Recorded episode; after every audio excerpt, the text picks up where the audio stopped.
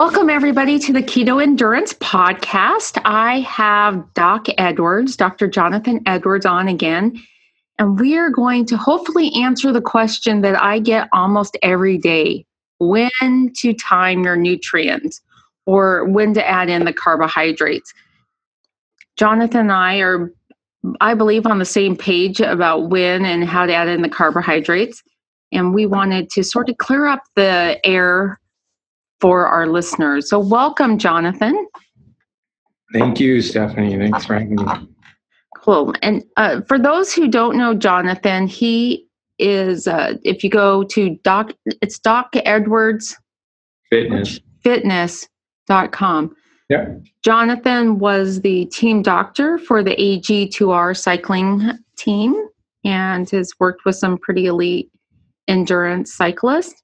I'll put his bio in the show notes so you can read all about him, but worked with a lot of motocross racers and a lot of really interesting people. Miesha Tate. Miesha Tate and uh, a bunch of bunch of others. There's a whole whole litany of people that Jonathan has made faster and stronger and helped them with uh, their endurance sports training. And in, I'm referring to, well, I guess sports training because they're not all endurance athletes. Mm, true.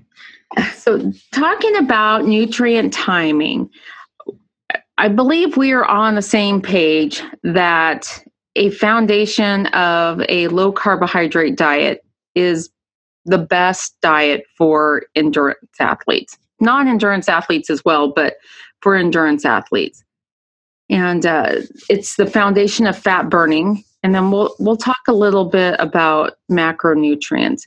So, Jonathan, what what's your point of view on on what? Well, let me just let you talk, and then we'll I'll ask questions as we go.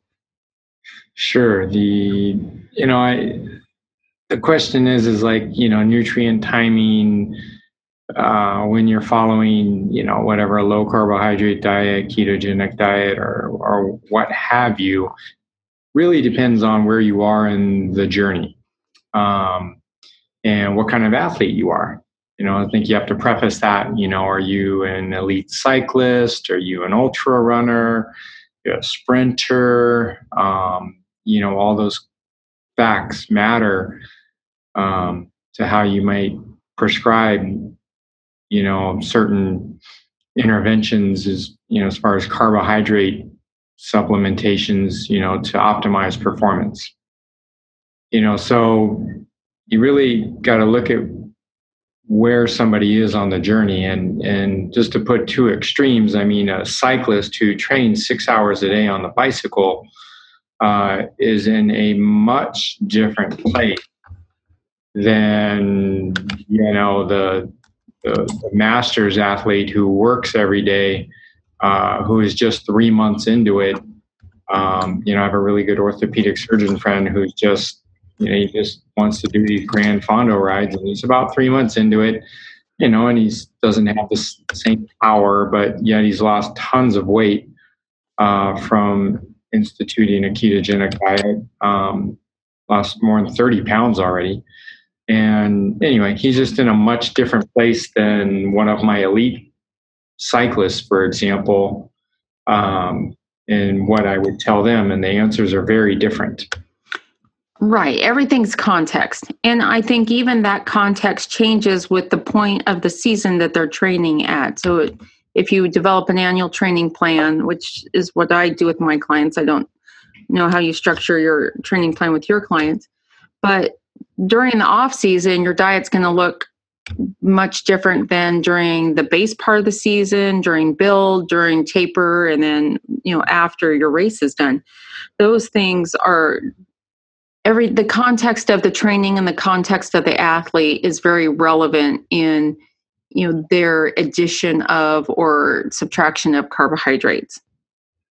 Yeah, I get it. You know, the goal is to kind of like you know what's what's the optimal way to to to say all this you know and as i said it depends on the person you know i'll go back to my orthopedic surgeon friend it's going to take him over a year before he truly adapts to burning fat optimally for energy.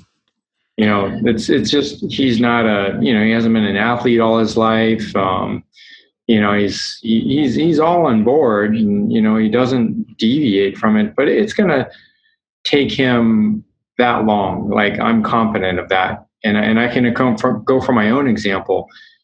You know, I, I started this. You know, I was Cat One bicycle racer, all that kind of stuff, and you know, and I remember when I started it, I lost all kinds of power. You know, I mean, to the point where you know I had no business competing in a Cat One race or a high levels masters race. Um, and I'll never forget. I mean, four months into it, I was like, I can't keep this up. I, I just can't put out the numbers. And but I kept telling myself why, and I knew why.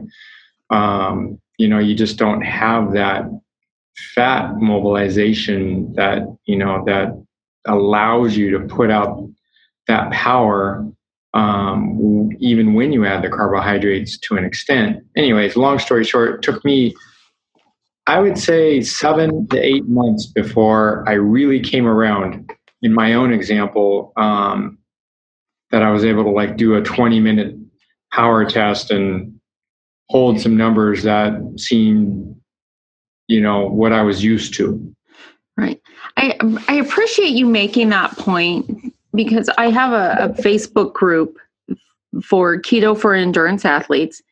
And these people get on and, and they're saying hey i switched to keto. I'm three weeks in six weeks in and i still feel bad. I'm like well i have some bad news for you that it's going to take you and i usually say three to six months to get back to your baseline. And then the next six months, you will probably exceed what you did before because your fat oxidation rates have gone up.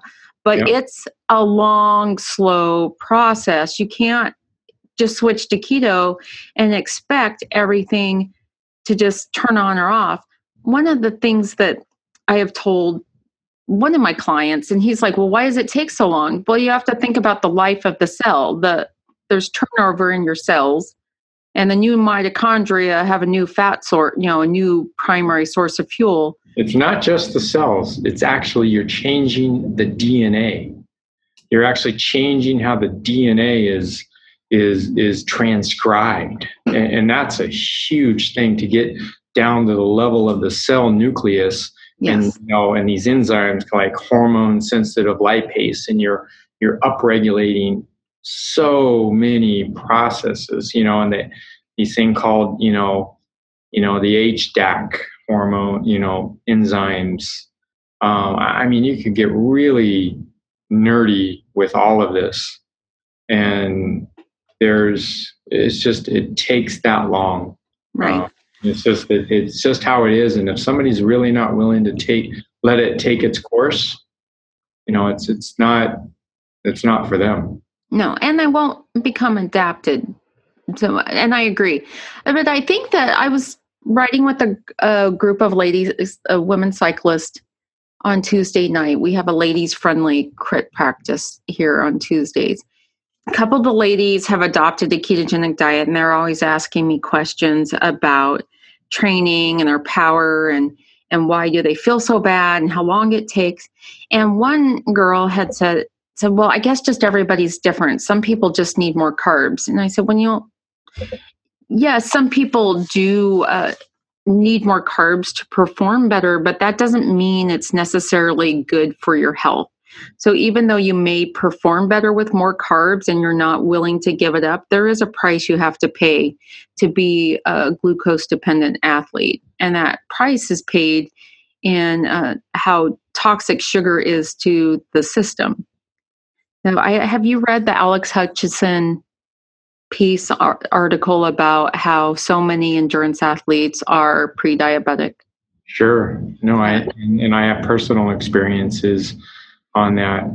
You know, the um, first of all, I'll insert a funny thing. I mean, there is no such thing as a as a as a friendly criterium. Just by the way, well, we're ladies and we're polite. We're trying to rip each other's legs off. So, um, so anyway, getting back into I can't tell you how many professional cyclists I've seen go pretty much pre-diabetic or whatever you want to call it, insulin resistant, uh, or, you know, and even to the point of almost being obese and overweight after a professional cycling career because they just consumed carbs year around, day after day, every race, every part of their life was carb centric and i mean this was the this is the motto and it still is the motto in many like italian teams for example. You know and some of the newer forward thinking teams like team sky and um you know and uh, bardet and you know he's kind of probably one of the only ones on his team doing this stuff. But anyway point is is when you bombard your system with carbs for so many years the health result when you especially when you stop. And and i suspect they have insulin resistant resistance even while they're racing. And i have hundreds of pro tour cyclist labs that actually show this. So i'm there's no question that you know when you stick to a high carb lifestyle and you're exercising in a, a high volume that's just not a good thing for longevity. No, I, I I'm sure you have read Dr. Maffetone and Paul Lars, Professor Paul Laursen's paper on fit but unhealthy.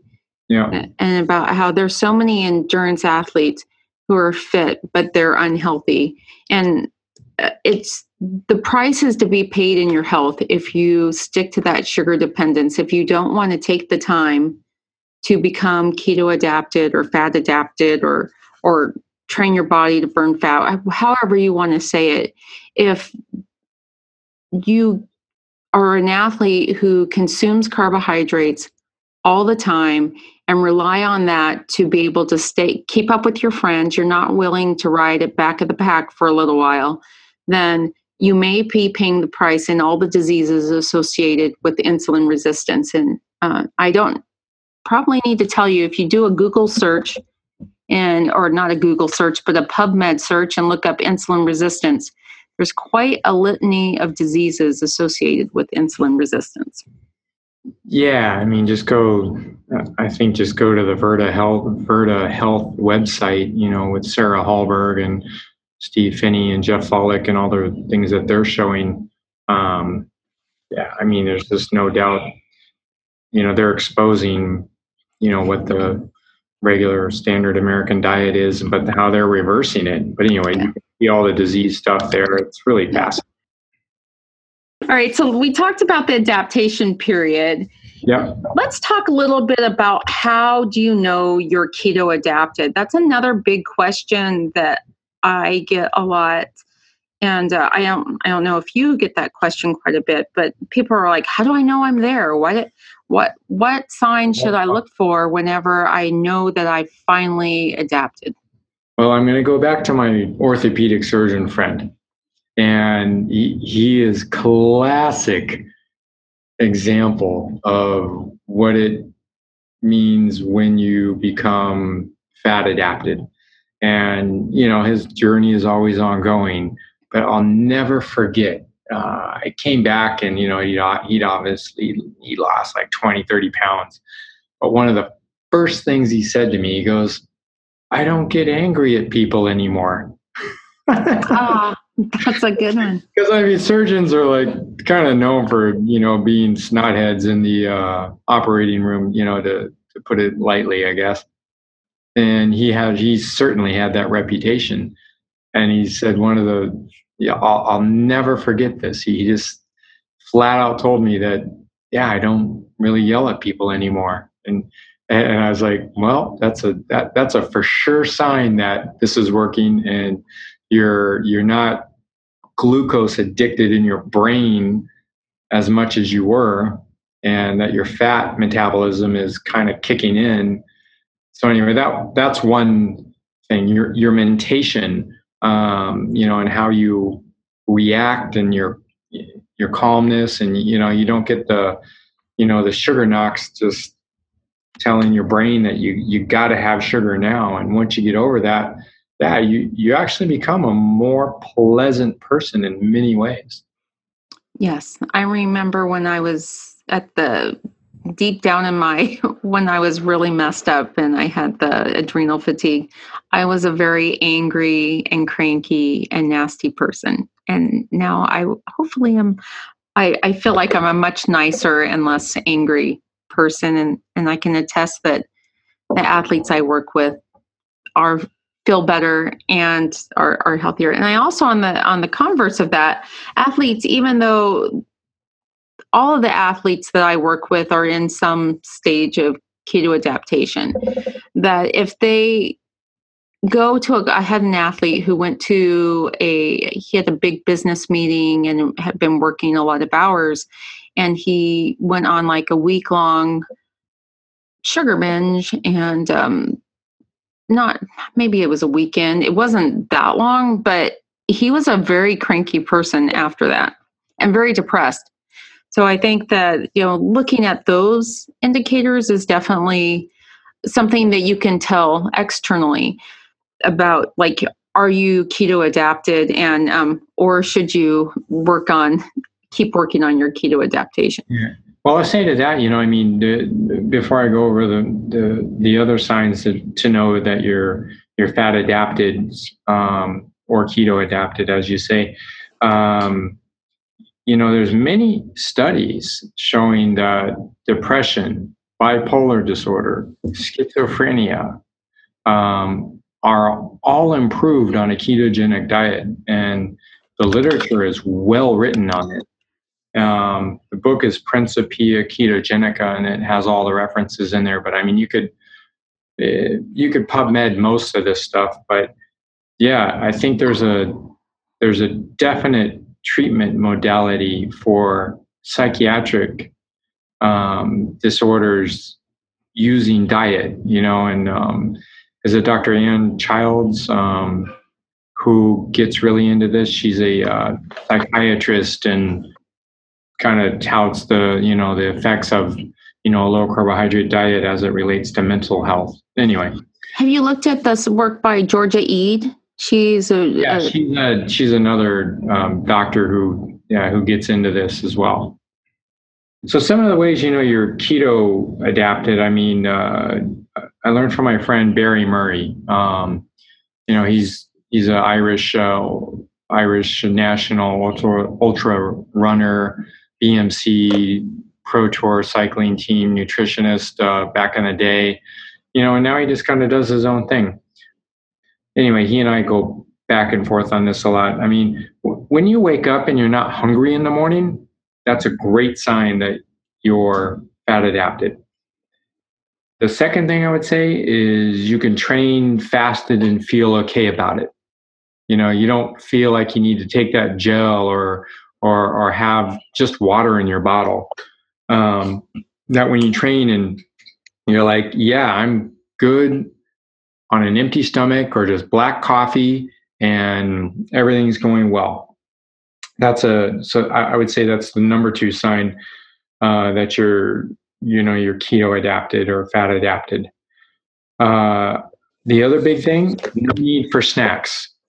Um, when you you can truly say that you don't need that little I don't know piece of chocolate or bar or gel or whatever it may be, and you're not hungry between meals. That that's another sign that you know you're insulin sensitivity has stabilized and you know you just don't need it. Uh, i would say the next thing is you can intermittently fast. You know so you start to do like 8 to 12 hour fasts. Um, every monday i do a 24 to 36 hour fast i'm not going to say it was easy at first uh, i've been doing it for some years now but yeah i have no problems drink my coffee. I'll actually have bone broth when I do it. Um, but anyway, when you can intermittent fast, you know, without chewing your arm off, as they say, uh, that's another sign that you are becoming fat adapted. Uh, and I think another big thing that applies to athletes, the next one is that you're not hungry after training. Yeah, that's a big one. Meaning that, you know, you just don't feel like you got, you have to eat the house when you get home or, or whatever. When you can keep your cool and like, you know, and take time and I don't know, cook your recovery meal instead of drinking it. Um, I, I think that says a lot about how well fat adapted you are you know and then like when i get home now yeah i mean i'll make a little rice and eggs or something like that after i do like a you know i'll do a four hour ride or something four or five hour ride. You know you should eat some carbs after that kind of thing. But anyway i don't down a protein drink out of it, it doesn't cause me anxiety or anything you know? So anyway that's you know and i think for athletes, that's probably the big one. Like you, you're kind of. I'm sure you have something to say with that. Well, I I agree with you. so it's a yeah, and I tell my athletes that you probably shouldn't eat anything. If you're not hungry, you don't have to eat until you're hungry or your next meal. So don't worry about it or freak out that you're like you're not going to get in enough like you said the chocolate milk within 30 minutes. Don't worry about it. And for cyclists, I coach a fair amount of cyclists. I tell them it's about the time that you want to cool down, put away your clothes, you know, change your clothes, put away your bike, and then if you want something to eat, eat then. But you don't. You should. I don't think you should eat right away. It's uh, you want to let like your your body cool down and any carbohydrates that you have in the system to be absorbed and and just your system to relax. And most people aren't hungry after they get done with especially a hard effort. You know usually you don't want to eat right away.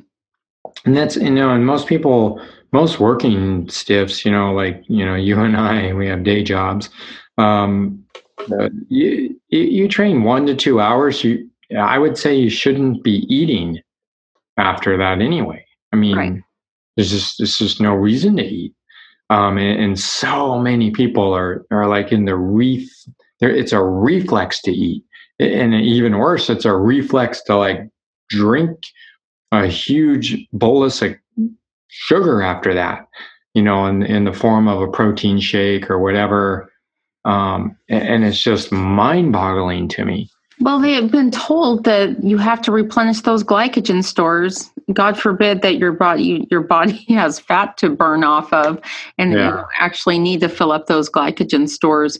But I think that that's the big confusion is that there's a lot of marketing out there to help corporations or companies sell their product, and it doesn't necessarily have to do with what's best for your health or performance.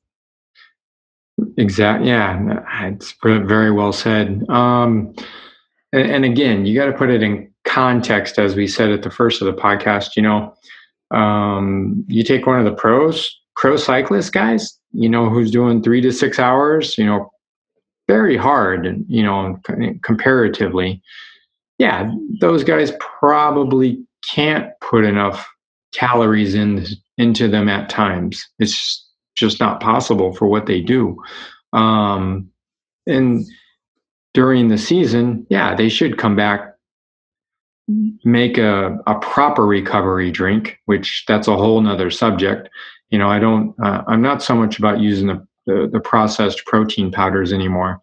Um, you know, I'm more about kind of making a whole foods, quote unquote, you know, recovery drink, if you will, like, you know, using like kefir, avocado, you know, some essential amino acids, um, putting, you know, M- you know, maybe some MCT oil in there with salt and, you know, anyway, get creative about it. But, and then, um, Make it real food.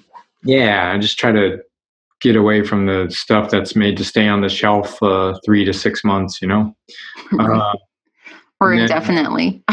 you know yeah and then the and then you take it down a step to the you know the people just trying to finish the grand fondos and stuff you, you really got to not do that stuff i mean it's so important and just eat just make your own food and eat it afterwards. And, and, and it's a, just knocking out drinking your calories makes, makes a huge difference.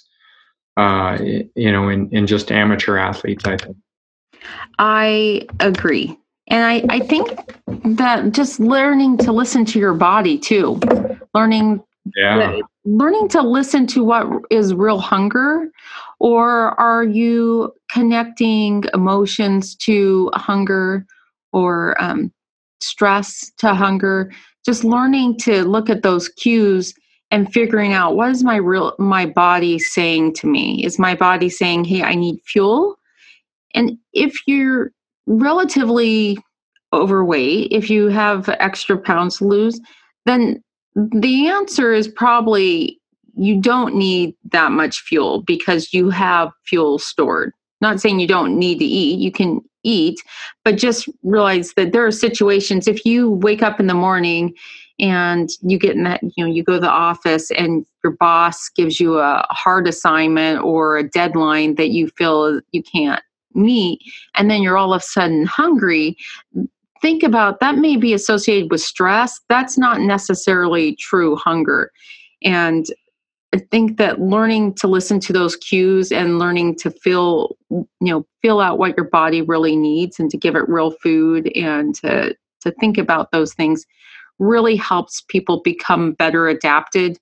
We I, I believe we talked about stress before in the last time we talked but stress mm-hmm. is, is the enemy of becoming keto adapted.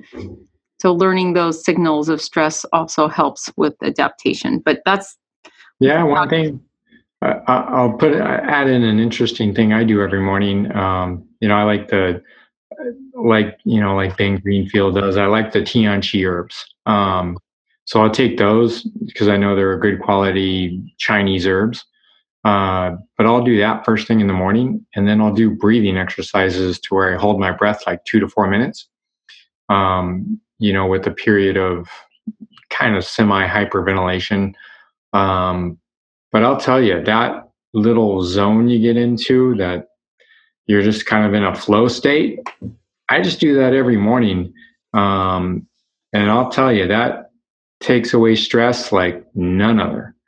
So and just to give you an idea of how stressful my job is, I mean, one of my jobs today was, you know, to give the anesthesia and shock a patient into a malignant rhythm and then shock them out of it.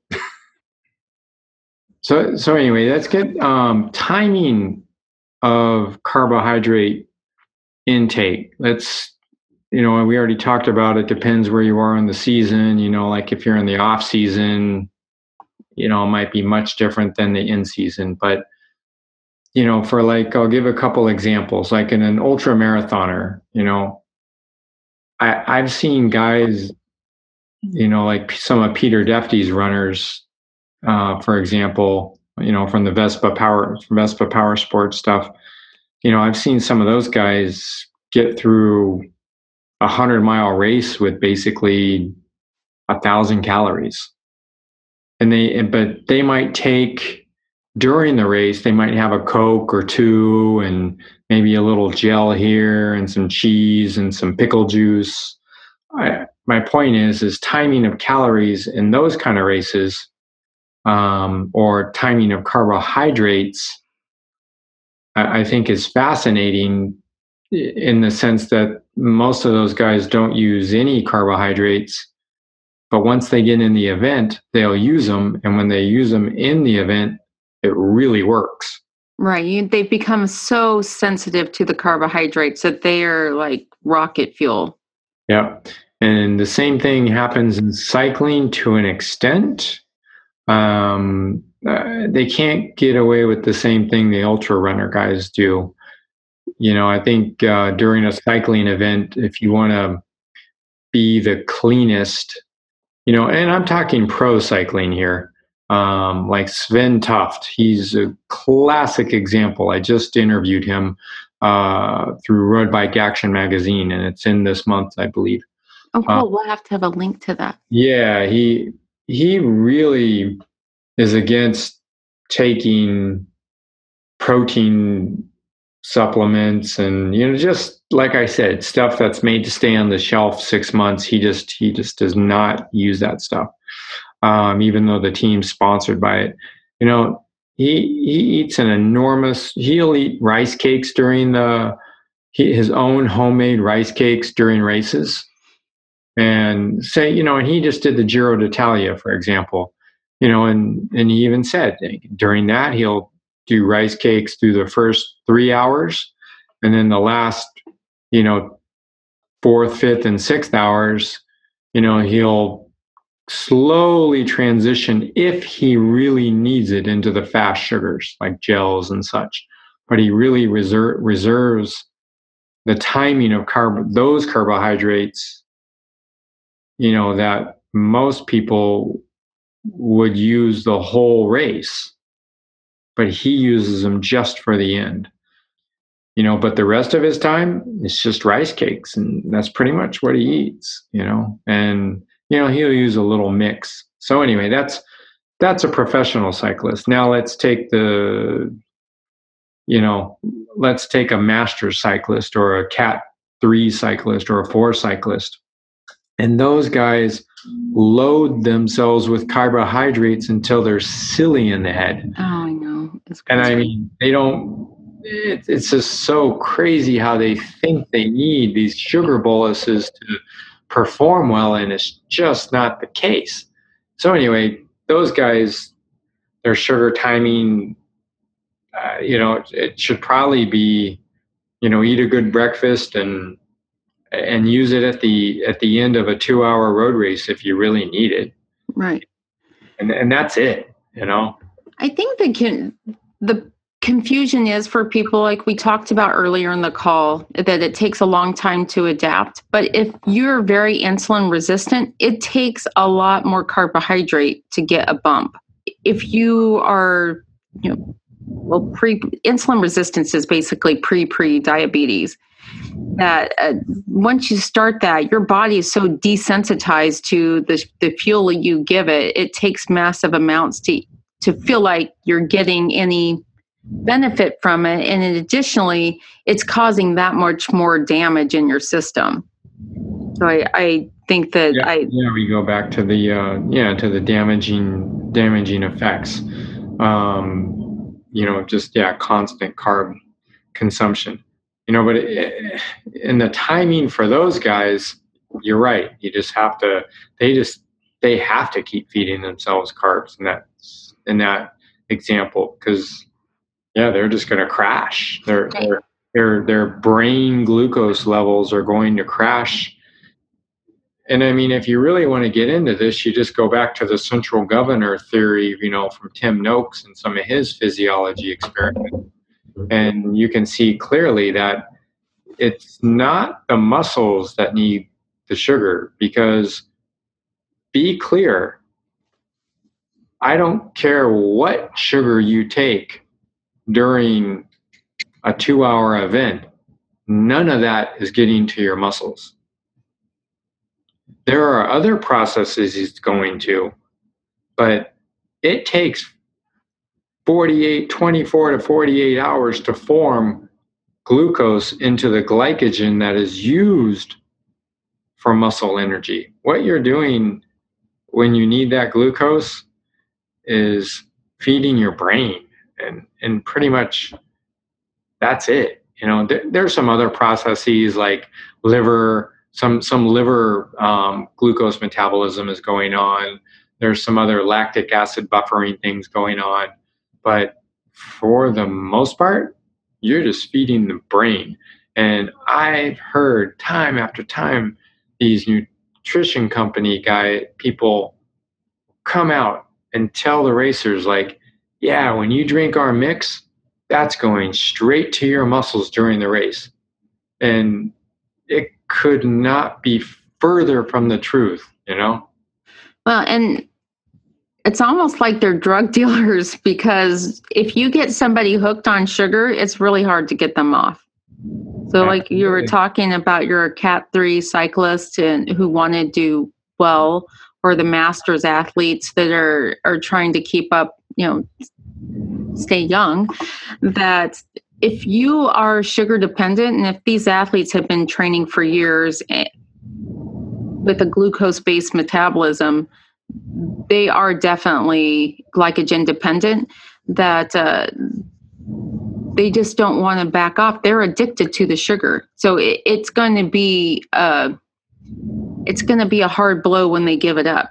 So a lot of times when when people first the first week of switching from a glucose metabolism to a keto metabolism is pretty rough. Yeah, that's and that's a whole that's a whole another subject. And just just to correct you, it's not glycogen dependence. I mean, it's you know your body makes glycogen and in a you know in terms of what it needs. Well, that's true. Yeah. Yeah, it's more the it's more the you know you get into the brain structures like the amygdala and the you know thalamus. All all those things become glucose dependent um, just like drugs. It's no different than being addicted to a drug. And I mean, there's actually a great study showing with the uh, rats, they actually fed them like cocaine, heroin, and glucose. And the most addictive substance was the glucose. Right. Well, I will stop saying glycogen dependent now. so, yeah, yeah. It's just so there's a yeah. I mean, it's just you know, glycogen's a really complex structure. Actually, it's it's it's actually fascinating when you when you study the physiology of glycogen. You know, it's it's pretty cool. So, something well, I did. But that's good to know because I don't want to be using the wrong terms, and I think that it's um that's why you have me. I know. I am so excited that you're on the podcast. I love talking to you, Jonathan. I feel so privileged that I even know you and I can text you and ask you to come on my podcast. It's all good. So let's talk about fasting insulin levels. Uh, that's something because a lot of people want like a tangible evidence aside from the physiological evidence that they feel better, their their performance is coming back up, they're losing weight. But uh, I was told that the fasting insulin levels should be below five to be to show that you are you don't have a problem with your insulin levels. So is, uh, is that a, a good number? I mean, my fasting insulin levels are two last time I checked, so I know I'm pretty low. But yeah, mine mine as well. You know, I've always been under you know one, you know, two, three, four, and I, I don't. Uh, the insulin levels are not really measured below one. Just so you know, they're the the lab tests just aren't that sensitive. You know, for the ones that we write for anyway. I have to, you know, from a health standpoint, absolutely. You know, five, six, seven, eight. Um, I think it's in um, you know micrograms per deciliter kind of thing. That's where you want your insulin from a health perspective.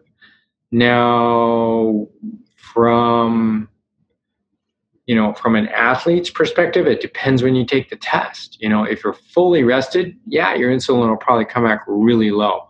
But you know, if you go back um, if you if you take the test the day after you know a really hard ride, I've seen insulin levels kind of be falsely elevated if you know if you want to say that. So it's very important to discern the two. You know, so if you're completely rested, yep, insulin less than five probably means you're pretty well insulin sensitive.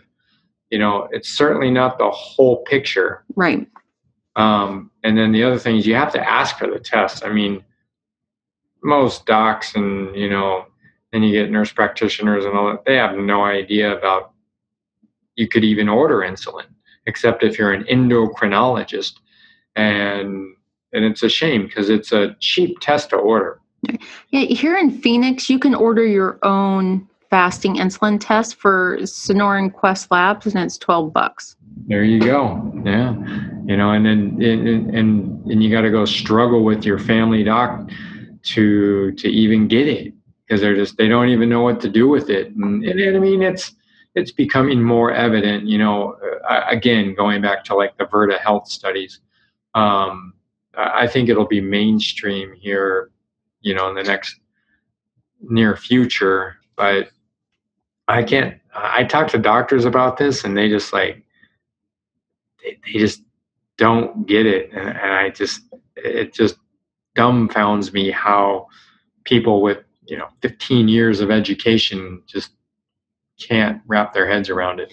Well, that's one of my questions too. I mean, not necessarily related to keto adaptation nutrient timing, but you're very informed with it, a critical thinker, and it, it seems like you definitely get keto adaptation. Why are there so many doctors and sports professionals that don't understand these concepts? I'd, I'd say it's just from your original education. You know, you you kind of go off your original, you know, originally what you were taught is number one. Number two is herd mentality. Day one of medical school, don't go against the grain.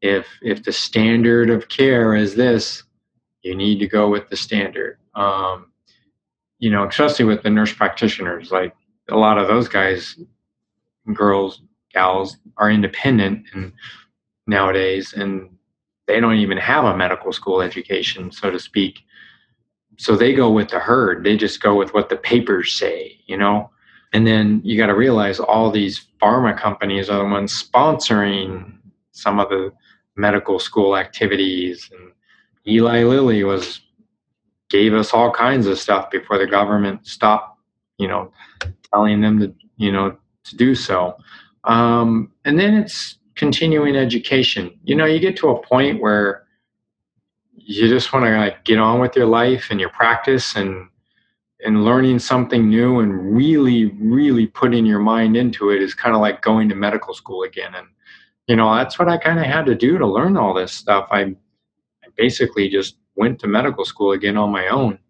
Um, and most docs who are kind of forward thinking will tell you the same thing. Um, you know and then finally you know it's just a it's just a mindset and it just paradigm shifts need to need to take place before you know it becomes you know mainstream thinking. Um, so I, I think it's a it's a difficult thing to really answer but that's that's part of those are some of the reasons. I think that that sounds like a great answer and uh, and i understand some of that. Like when i was talking to Be- debbie potts last week we were talking about how we had come to our conclusions and learned all these things because we were both broken. So we were trying to figure out how to feel better. And both of us now do feel better and perform better. But i think that we had a a crisis that forced us to do that. But it doesn't it sounds like you were just curious. Um, both, you know, I had, I've always known about ketones and, you know, how it could help, you know, neural healing and all that kind of stuff. You know, I did some of that on my residency. And then when I had my own, you know, kind of hit my head and a little cranial nerve injury, that's when I really got into it. The, the other thing I'll go on is, is a vivid example is like the American Diabetic Association they support three diets. They support the DASH diet, they support a low fat diet, and they support the Mediterranean diet. That's it. And it's on weak evidence. When you look at why they support, I believe it's the DASH diet, they're going off one study that had 35 people in it and it had a high dropout rate. Oh. And I mean, you just kind of like look at that and you just you just shake your head going, how is this almost national policy, you know, in a sense? Right. I had a client that came to me because his he had high triglycerides and he had uh, his doctor put him on the dash diet he had high blood pressure too even though he's a lean lean guy and uh, he, he felt horrible on the dash diet he's like this diet's making me sick but i'm so afraid of dying because his doctor scared him saying like you're going to have a heart attack and die we I said, "Oh no, let's let's look at this." And uh, I put him on a, a ketogenic diet, and he was using a lot of industrial seed oils, which I'm sure contributed to some inflammation in his body. Mm. He switched all of his oils and uh, switched to a low carbohydrate diet, and he wasn't even super strict, but in three months his numbers started to improve and then six months later his, his numbers looked fabulous. So and he was so thrilled. He's like i can't believe you told me to do the exact opposite of what the doctor told me. You told me to eat fat and uh, real meat animal red meat add as much salt as i wanted and to change uh, make sure my fats were all natural sources and he did great and he feels great he's very thrilled so Yeah. i Yeah.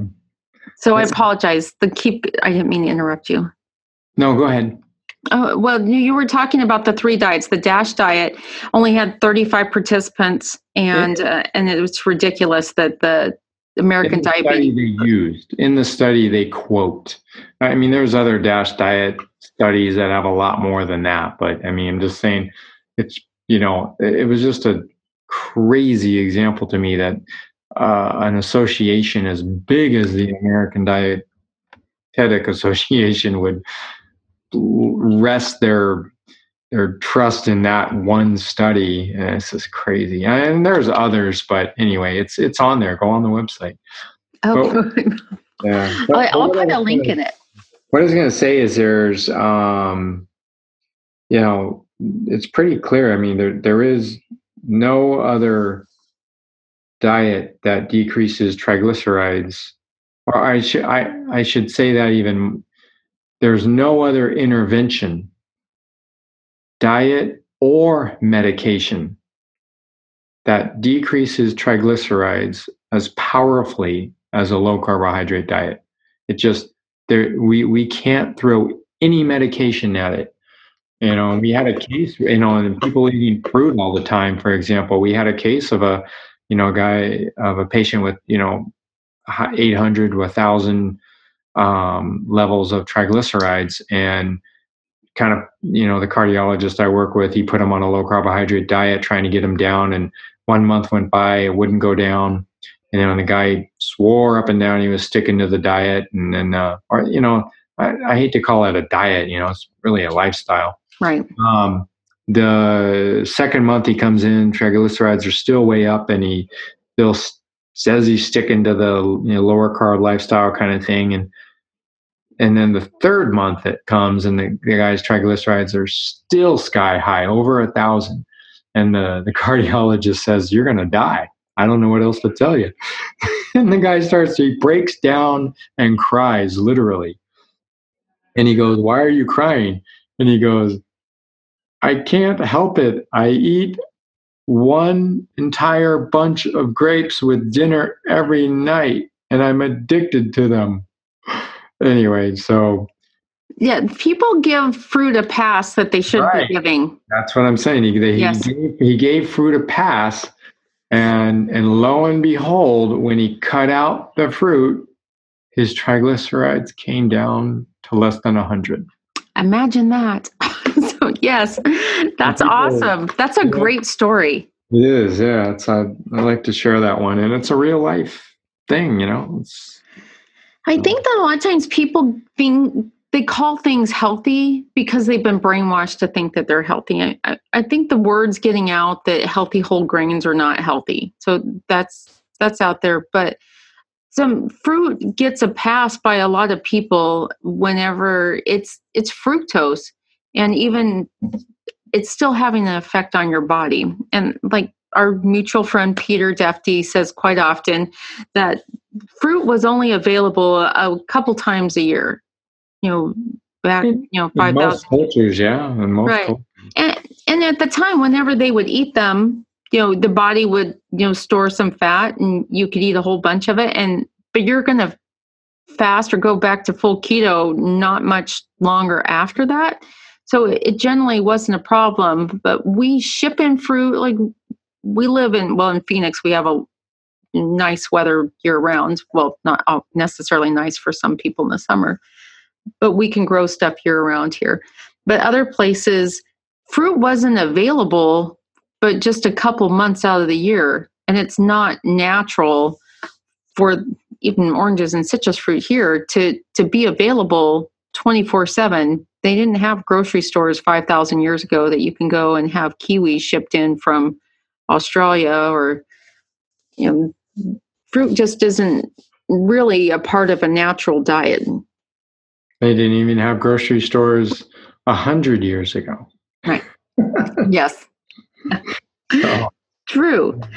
Let's move on to the subject of research. There is not a ton of research out there. I was just at Low Carb USA and the uh, I met Jeff Volek and Stephen Phinney, and I have to say they weren't near as kind as I thought they would be. I wanted to say, you know, how thankful I was they wrote their book and I love their research, and uh, they weren't that nice to me but uh, but aside from that, so Jeff Volek and Steve Phinney have sent, done some research. There's some new research, a new well, it's not even that new. A paper by in 2014 by Keith Baar, which I think is a great paper.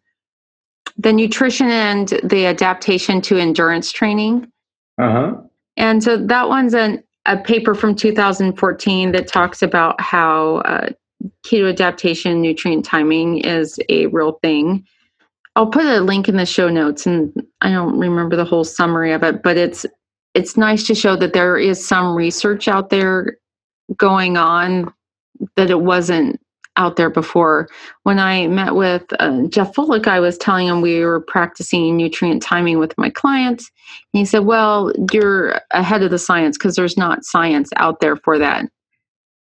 I think that the study by Keith Baar is useful in that context. That there are some studies happening, and I know uh, Professor Paul Laursen has is doing a lot of research, and that he's having papers published that are really promoting a low carbohydrate diet. But he actually, side note, he went to publish a paper about low carbohydrate diets for athletes and it was rejected by the fact that he had been on podcasts like my podcast and other podcasts promoting a ketogenic lifestyle that was the exact comments from the wow. reviewer of his paper i'll be yeah that's that's uh that's modern that's standard medicine for you. Yeah. Right. Going against the grain,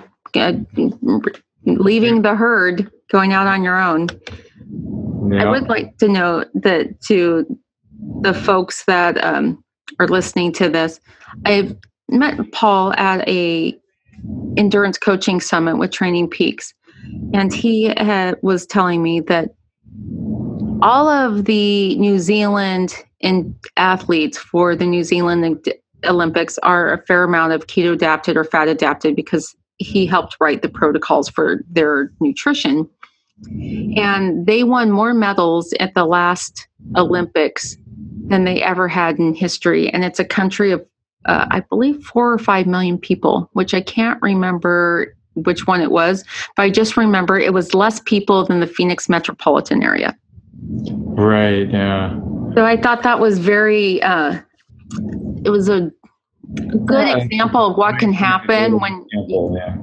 you you put people on that route.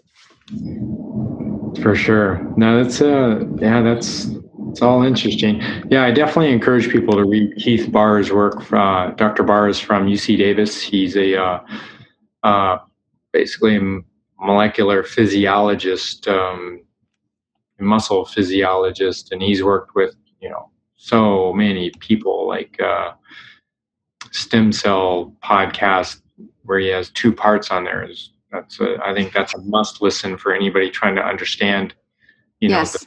we are you know we're talking about I will put a link in the show notes uh, about to that interview because it's really a great interview.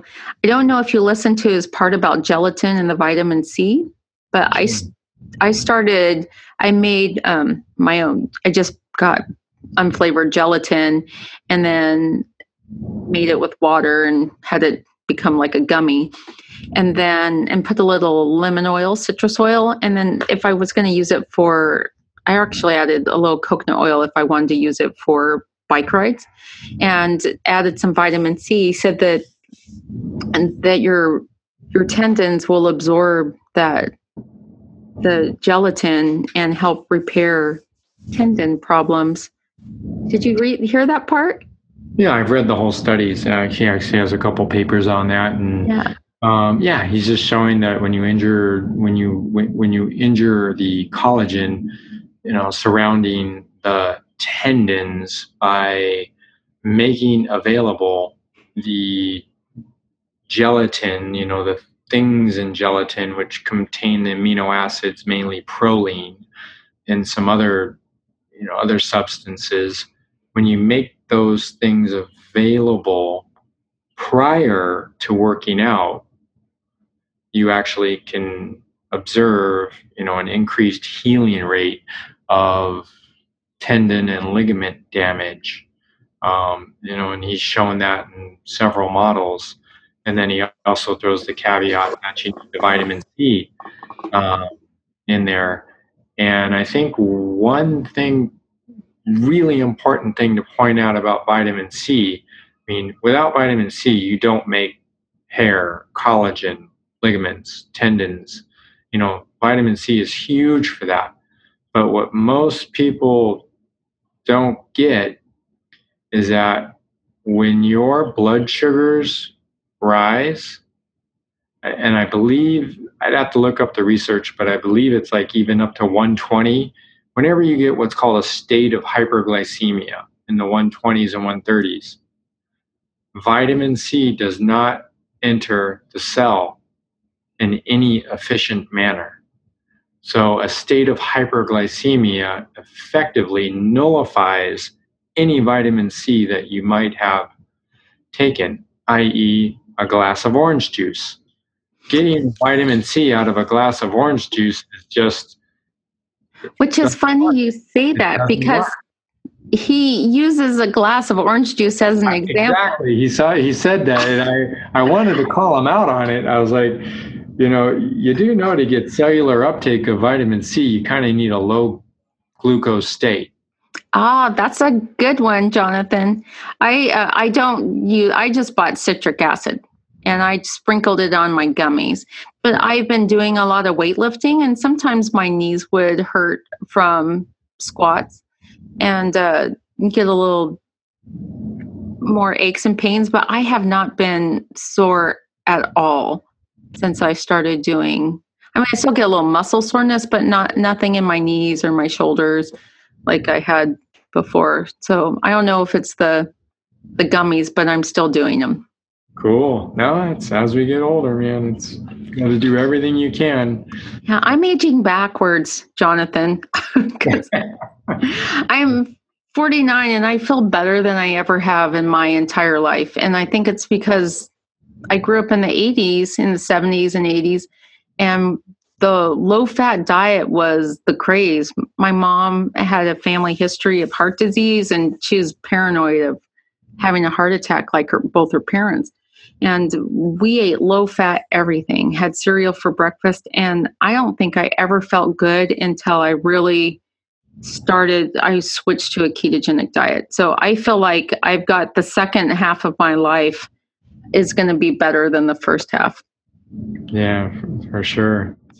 Yeah, so so I think on the nutrient timing thing, um, you know, which was kind of the basis of this podcast, you know, I'd definitely say, you know, in kind of like a final notes or whatever, you know, when you're fat adapted, don't be afraid to take the glucose while you're exercising, you know, that kind of thing, and um, you know, just you just gotta kind of find out what works for you, you know, and it depends on where you are in the journey of what what is going to work you know for each Yeah. person Yeah, and I I think that like I have a fair number of people in my Facebook group uh, that don't want to ever add any carbohydrates. And I tell them you don't ever have to add any carbohydrates.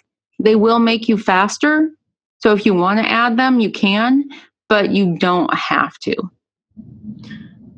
Yeah, and, and I mean, if you're working out at an amateur level and all that kind of things, that's absolutely right. You know, so but you know, like I, I always preface it, you know, once you get to the elite levels and really, really high levels, you know, it just you got to add some. Right. It makes a difference. I think when I was talking to Peter oh, years ago, and he was working with an ultra runner, and they had tested out without the carbohydrates and without with the carbohydrates, it was a minute and 20 seconds difference in their pace. And that's the difference between winning and losing. That's the difference between a recreational athlete and an elite athlete. Right, right. So it, it does make a difference. But if you have no interest of going faster and you don't care, you're like, hey, I, I just like the way I feel in this state, then you don't ever have to add in any carbs. I think that's well said. Yeah. So I hope people get out of it. There's not an easy answer. Right. Yeah. You're not going to read it in a book or somebody's going to give you a list or some formula to follow. It's just not that easy. That's what I hope people got out of it.